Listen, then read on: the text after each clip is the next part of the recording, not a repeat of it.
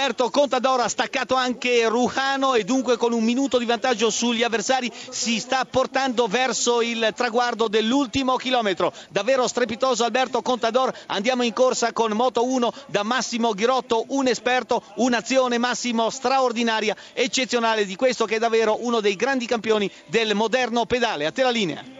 Veramente incredibile l'azione di Contador, che in questo momento sta passando ad un chilometro dall'arrivo. Rujano non demorde, è lì a 20 metri che dà tutto se stesso ma non riesce a rientrare. Vi ricordo che la fine della corsa presenta un tratto di falsopiano che porta gli ultimi 300 metri con una lieve ascesa. Paico.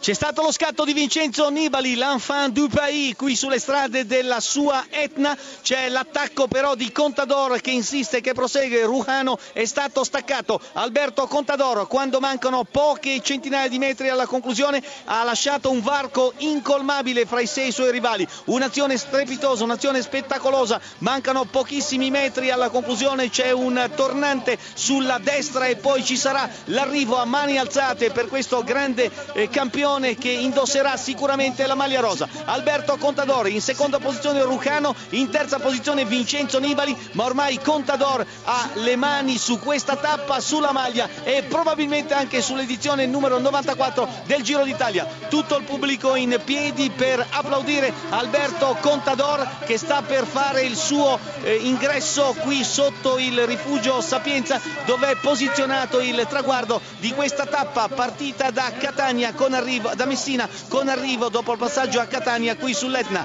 Ancora Contador, quando mancano 200 metri alla conclusione, si alza ancora sui pedali. Sono trascorse 4 ore e 54 minuti dalla partenza. Contador ancora insiste, sta sorridendo, felice per la grandissima impresa di oggi. Alza il braccio destro e va a vincere Contador. Alberto Contador, tappa e maglia. In seconda posizione Rujano, il corridore venezuelano dell'Androni di Qui Giocattoli, che ha compiuto un'impresa perché è stato nella scia del campione di Spagna. Adesso la volata per il terzo posto con il messinese Nibali che è stato ripreso. Attenzione a Kreuziger, il corridore dell'Astana, che è in quarta posizione, ancora Scarponi più indietro, e dunque la vittoria di Alberto Contador che ha già 30 secondi di margine nei confronti degli avversari. Aspettiamo l'arrivo di questo gruppetto per stabilire il vantaggio esatto di Contadori.